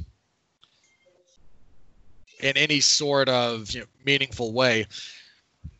Whittaker could maintain it and did succeed at the very highest level. It's just, again, it's not really sustainable, and trying to fine tune that for each individual is a process. And, you know, for a long time with Whittaker, it was winning and he was succeeding. So if it if it ain't broke, don't fix it. Well, sometimes the breaking manifests differently. And you know, Whittaker's one of the few guys in the sport I think who is appropriately self-aware of what he's doing, what it you know, what the cost is, and what the cost benefit analysis is. Uh, him and I think Gaethje's probably the other one who are just like the only guys who, if you listen to them talk about their careers and themselves, actually seem very aware and honest about what they're doing, what the cost is, uh, so on and so forth. So I hope Whittaker is able to return. I love watching the man fight, but there's significantly more important things than fighting. And, you know, the grind gets to everybody. It got to, I mean, the other thing that we may not always remember, especially those of us being based stateside, you know, Whittaker kind of carried Australian MMA on his back for that period of time. You know, you had Mark Hunt, but Mark Hunt's also, you know, a New Zealander. Uh, they didn't really have. Uh, I think he was the first Australian UFC champion. He was. And he was a very big deal in that country. So, you know, I mean, one of the things Georges St-Pierre would always talk about was the stress of everyone that was on his back. And I don't mean that in a negative way, but, you know, I'm carrying these people. You know, he was the he was the still is in many respects the poster boy for Canadian mixed martial arts. Whittaker was the poster boy for MMA in Australia, and uh, he was I think it was the Australian Sports Personality of the Year one year. Like he was on the cover of magazines, like not not fight magazines. I think he was on like Australian GQ. Like there's a lot that goes into that. There's a lot that goes into you know, the uh, what he what he was in addition to being a champion in just the athletic sense. So I don't blame him for getting burned out. I hope he finds the right balance, and if we're lucky, it will mean he can fight again. If not, the man gave us some all-time great fights and had an all-time great run at middleweight. It's sad that so many people's middleweight runs are going to be held up to one that is very nearly insurmountable, and that that being Anderson Silva. But Whittaker's run at middleweight is, I think, an all-time great run, and you know could be resumed in, to one degree or another if he comes back. So, uh, I think the last thing, then, unless you have anything else on that that you wanted to touch on. No, no, that was. I think we pretty much kind of agreed with where things are and where hopefully they can go with Bobby Knuckles in his future. All right. Uh, last thing, I think then, um, during one of Dana, Dana White did a Reddit AMA uh, not too long ago wherein he expressed doubt that we would get Khabib Tony in 2020. That kind of furthers my speculation that we're going to get that they're going to really push for Conor Khabib too, assuming travel will allow for it. Uh, one of the other things that came out of I think that or one of the interviews he did uh, over the last week deals with uh, Street Jesus Jorge Masvidal the UFC had kind of been gearing up for Masvidal versus Usman for International Fight Week, uh, so for the for the July cards, and that seems to be not what they're doing now. They White said that they're uh, they're looking at different options for Masvidal as opposed to Kamaru Usman being immediately next for him. Um, so Pat, I have to ask you, if his next fight is not against Conor McGregor, and it's not, which if it's not against Conor McGregor, I don't really care personally. Like Masvidal should be getting either a payday against Conor or a title shot. My opinion. Uh, is it kind of Conor or bust for him if it's not Usman? Because he can do that at welterweight and not actually hurt Khabib versus Conor at lightweight. I think. I would think it would have to be. You know, the the two fights you talk about with that are what we've said. Either Usman for International Fight Week, which if it could be pulled off, great. If not, it ends up looking like Conor. You know, the payday would be tremendous, obviously. Depending on his contract status, but I assume Masvidal. At this point, I think Masvidal's renegotiated, so he probably does. He might get pay per view points at this point. I, I, think he. I think. I think they kind of made that a thing after uh, the the hype around him and Nate, um, and you know, obviously that was a successful show, hugely um, successful. So I, I think they probably are on good terms in terms of that. If not, if I mean, if you can't put Usman together, you can't put Conor together. Anything is going to be a disappointment. I mean, who are you looking at realistically next? Possibly Colby, which uh, you know, again, epic trash talk, and probably would sell a lot and so maybe there's a chance he can redeem himself with some pay per view points, but it's not going to do what it would do with Conor, and it's not for the belt against Usman. And those are the two big knocks against that fight. I think if if Colby had beaten Usman, I think Masvidal versus Colby for the belt might be bigger than might make more sense than Conor for Masvidal, but Colby didn't win, and them's the breaks. So I, I don't know. I mean, if you can't, assuming you don't have Usman or Conor, I mean, is there even a third option uh, for you? I mean, maybe they might try to do a rematch with Nate. Which again, I think is is beating a dead horse, unfortunately. Um, the dead horse being Nate Diaz in that case. Masvidal was killing him in that fight. I mean, it's not that Nate was completely a heavy bag, but I don't understand the people who are like, no, in the fourth round, Nate was going to get him. Guys, Nate Diaz has never won a fourth round in his career. He's only been to the fourth round twice. Want to know which fights they were off the top of your head? Yes, uh, there was the title fight with Benson Henderson and the second fight with Conor. He lost both of those fourth rounds. In both of those fights. Yeah. so I, I I've never really understood the he caught Nate was on the verge of a comeback. I I mean and anyone giving the doctor crap about those cuts on Nate, uh, no, that was a perfectly acceptable stoppage in my opinion. I don't know. I, I don't think I heard your opinion on that. How were you on that stoppage? You know, do you did did you think it was maybe a little bit safety overly cautious on the doctor's part? I, you know, for me, he was losing every round of the fight, including the last round prior to the stoppage, which, yes, he performed somewhat better in, but still lost the round and was still taking shots he didn't need to take. The cut was horrendous and was only going to get worse. And he didn't do anything to indicate that he was turning this fight around. So I was completely fine with that stoppage. Okay. Uh, for me, it was a combination of the one big cut that everyone saw, but there was another one under his eye that was actually like trending up to meet it. And if those two cuts connect at that point, half of your face is hanging off. So, uh, yeah, I I don't know what Masvidal. I don't know what it would be if it's not Conor and if it's not Usman for Masvidal next. I really don't. So, uh, I don't know. I mean, look, I hope Jorge gets paid. That's really all I hope for that guy. You know, he's a great fighter. I like watching him fight, and I hope he gets, you know, more than he deserves because he's been wildly undercompensated to this point. Uh, I think that was all the major news. Uh, let me check Twitter one more time on the off chance something crazy broke. Uh, I don't think anything. I don't think anything uh, new is broken. So I suppose that means we should be getting into plugs here. So, Pat, you and Mark have been on a wide, wacky, wonderful odyssey through heavyweight boxing. Uh, I've been enjoying that series a great deal thus far. So, what do you got to plug? Uh, yeah, go ahead and check out uh, my heavyweight history with Mark Radulich. We are breaking down the history of heavyweight championship boxing. Uh, one champion at a time, sometimes multiple champions at a time.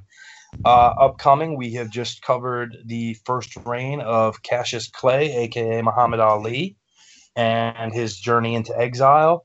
So, what our next two episodes will cover one episode is going to be about the 1968 WBA Heavyweight Elimination Tournament that featured the WBA's, uh, well, not their top eight ranked heavyweights, but their ranked two through nine heavyweights because their number one heavyweight elected not to participate in said tournament.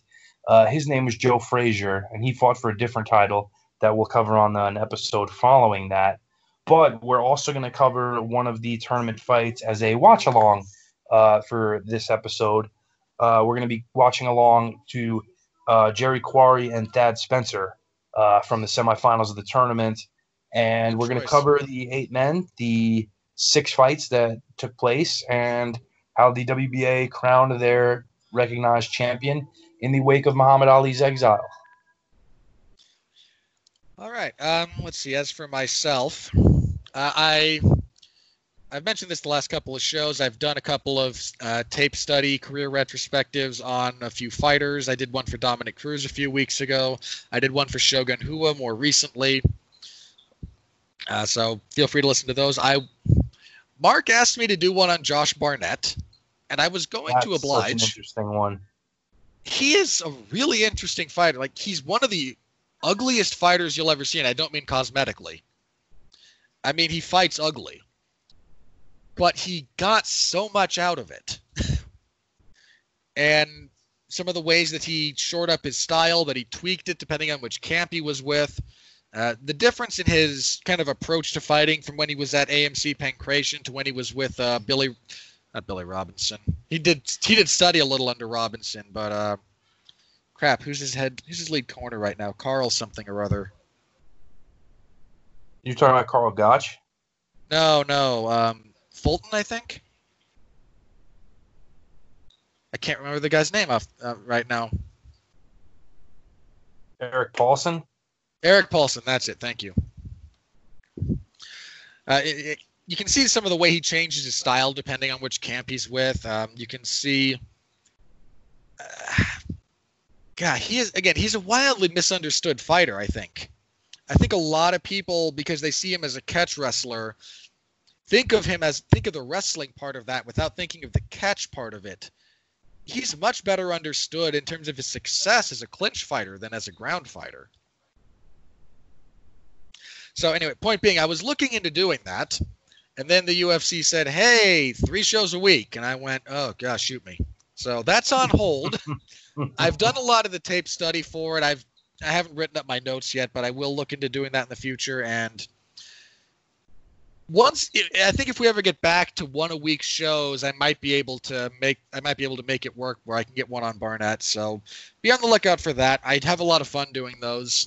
It's an interesting exercise for me. It helped. It has helped keep my sanity intact to just be able to sit down, watch a bunch of a guy's fights, and you know, write down my thoughts, try to form them into something approximating a coherent sentence, and then you know, and then put out the product. So there's all of that. Um, this Tuesday on the W2M network, on the Radulich and Broadcasting section of that, Mark and I will be doing a TV party for season three of Netflix's Castlevania, and oh boy, oh boy, um, yeah, Mark and I were both fairly complimentary of season two, all things considered. Um, we're gonna pull this thing out, stake it to the ground, and let the sun shine onto it for season three. That was awful. I mean, I, I know you, Pat, were one of the guys who went, no, season two sucked. I didn't watch season two. I hated season one, and that was all I needed. Fair enough.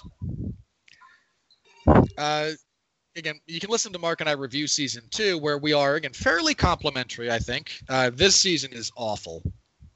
Um, as a brief preview of my thoughts, it's ten episodes long. It it did not need half of those. It falls in love with its own dialogue, which is not all that great. And the characters aren't even all that interesting as they fall into one predictable plot contrivance slash cliche after another. So tune in. Mark and I will go into slightly more detail, and we'll have some fun. It's been a while since Mark and I have jointly buried something, so it'll be fun. I'm looking forward to it. And then next week we'll be back here for a review of UFC 249, assuming it happens. And if it doesn't happen, we'll be back next. We'll be back on Sunday to one way or the other, either to tell you why it didn't happen or to talk about what did. And we'll have a double preview for the two upcoming fight nights. And again, plan is for Jeff to be back for that, so we can all look forward to talking to Jeff again. I haven't had a chance to talk with him for a while, and I do kind of miss it. Um, be interesting. Uh, Jeff's mood is largely going to be determined by the outcome of the main event to 249. Hmm. I, uh, you know, Jeff's a big Tony Ferguson fan, and I don't blame him. Tony's an awesome fighter. Ain't nothing wrong with that. Yeah, not a darn thing. But if Gaethje knocks him out, that'll be uh, it'll be interesting. Uh, all right. So on that note, I believe we're done here. Um, oh, sorry. The other thing you can listen to Pat do, speaking of TV parties, uh, Pat and Mark got together to talk about everyone's favorite professional wrestler that they forget exists on occasion, The Big Show, and his Netflix co- uh, sitcom. So you can listen to them review that, where they are complimentary. We did. We did do a show about the Big Show show. Uh, you, WWE's deal with Netflix, I promise this will be brief. Is that going to wind up being the high watermark? Because they've they've got these like loose developmental projects that they have. I think they have a show that just came out about some uh, kid who, with the power of a magical mask, becomes a member of the NXT roster. Uh, they've got something starring Roman Reigns coming down the pike, which is just a terrible idea. Um, so Uh, the main the main event is very uh, skippable, other than it has Keith Lee in a substantial role, which I like. Oh, Keith Lee is pretty awesome. So, point uh, question is: Do you think the Big Show is going to wind up being the the high watermark for WWE's Netflix involvement? Yeah, hundred percent, because it it's not going beyond what it's supposed to be, and that's the difference. All right. Uh, so anyway, that's our thoughts on that. Um, yeah, that's everything for me. Be back here next week. Thank you all very much. It's nice to kind of be back in the swing of normalcy. Pat, it's been entirely too long since we've had a podcast together. I'm very grateful to you for pinch hitting on short notice, and uh, you know you're always welcome here. So thank you very much again. You are always appreciated, as is your insight. Uh, many thanks to the invite to come on. It was a blast. Until next time, everybody, thank you all again. Feel free to like us on whatever your podcasting medium of choice happens to be YouTube. Uh, if you're on there, give us a like, comment, subscribe. Help us out with the algorithm. Always appreciate you guys. Uh, Apple Podcasts, Google Play, Pandora. I don't know. Wherever we are, we're on all of them, I'm pretty sure. So give us a like. You can subscribe. You can give us reviews if you're so inclined. I'm happy to take constructive criticism. Uh, we'll be back again next week. Thank you all. Stay safe out there as always, and continue to be well, be safe, and behave.